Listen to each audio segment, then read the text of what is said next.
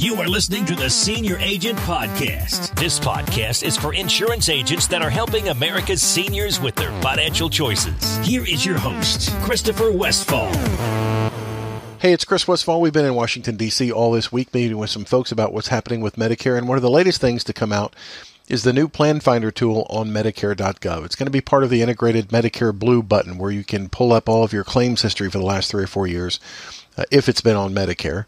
And you can see which plan you're on, whether it's Medicare Advantage or Part D drug plan, through Medicare dot gov. But the new Plan Finder tool is raising some controversy because it will no longer contain the drug lookup I D that we as agents often used to use uh, to keep records of a drug lookup. So if we put in someone's drugs, we could go back and look it up later and add to it and see what's new.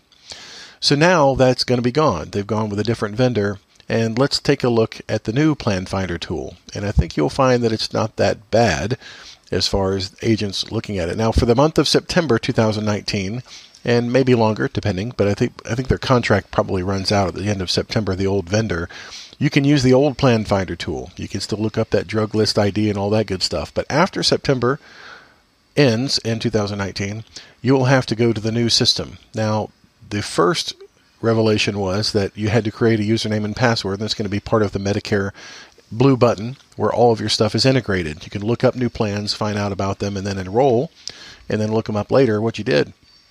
However, there is this little button here underneath that says continue without logging in. So this is going to be the saving grace for people who want to still use Medicare dot gov to look up drugs for other people.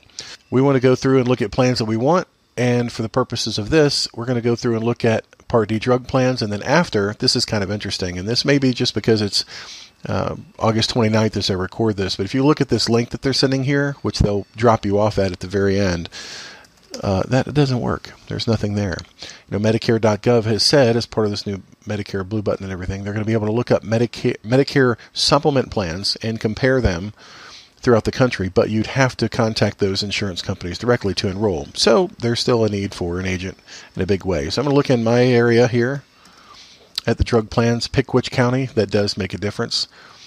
Have you checked out your red, white, and blue Medicare? No, yes. So let's see. We do have that. And I'm going to put just a random date of birth in here. What this is all doing is just checking to see if you're in open enrollment or not and how that would apply to you. But since it's outside of open enrollment, it talks about special election periods that someone could qualify for.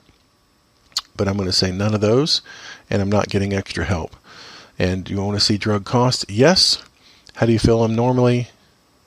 You could do mail order if you wanted to. And I'm just going to do one of the most common statins out there, Lipitor. No, I'm going to do the name brand. And after you're done, milligrams, thirty a month, add it. Now, you could add more drugs and keep going, keep going. But when you're all done, it's going to ask you to pick a pharmacy. You can actually pick multiple ones. And then when you're all done with that, it's going to show based on lowest monthly premium. So as you go down here, you can add this to a comparison. It'll add it on the bottom. Then you can compare those two things side by side. This is pretty decent.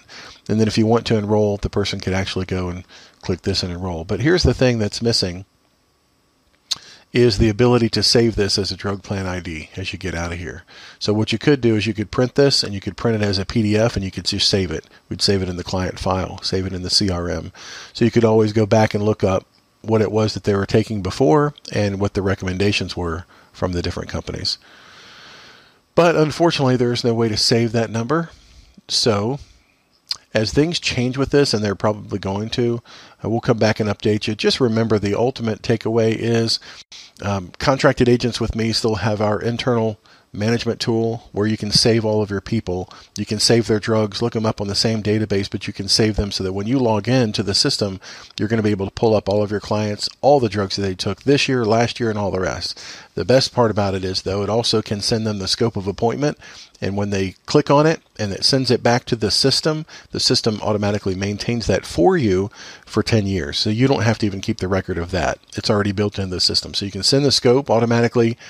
Then you can automatically do the uh, drug lookup. Remember, we have that system where it can import their drugs from the pharmacy database, so you don't even have to type them in if you want to. Boy, that'll save a lot of time this year. And then lastly, but not least, of course, it can actually do the enrollment through the system, one hundred percent over the phone. send out the scope, import the drugs all at once if you want, or type them in by yourself one at a time if you want. Just find out which drug plans are the best for them, and then do the enrollment all in one system that we have available for our contracted agents. Or you can just, you know, keep up with the new innovations with Medicare dot gov for what it's worth. Anyway, we'll be keeping you apprised as normal. On the Medicare Agent Training site, you'll see all the updates from Washington, D C, lots of pending legislation, lots of things changing on the regulatory side, and lots of tools to use. So make sure you check out that post, the latest one, as of today, on Medicare Agent Training dot com. I'm Chris Westfall. Have a great day. Take care. Thanks for listening to the Senior Agent Podcast. For more information and other episodes, visit Senior Agent Podcast dot com.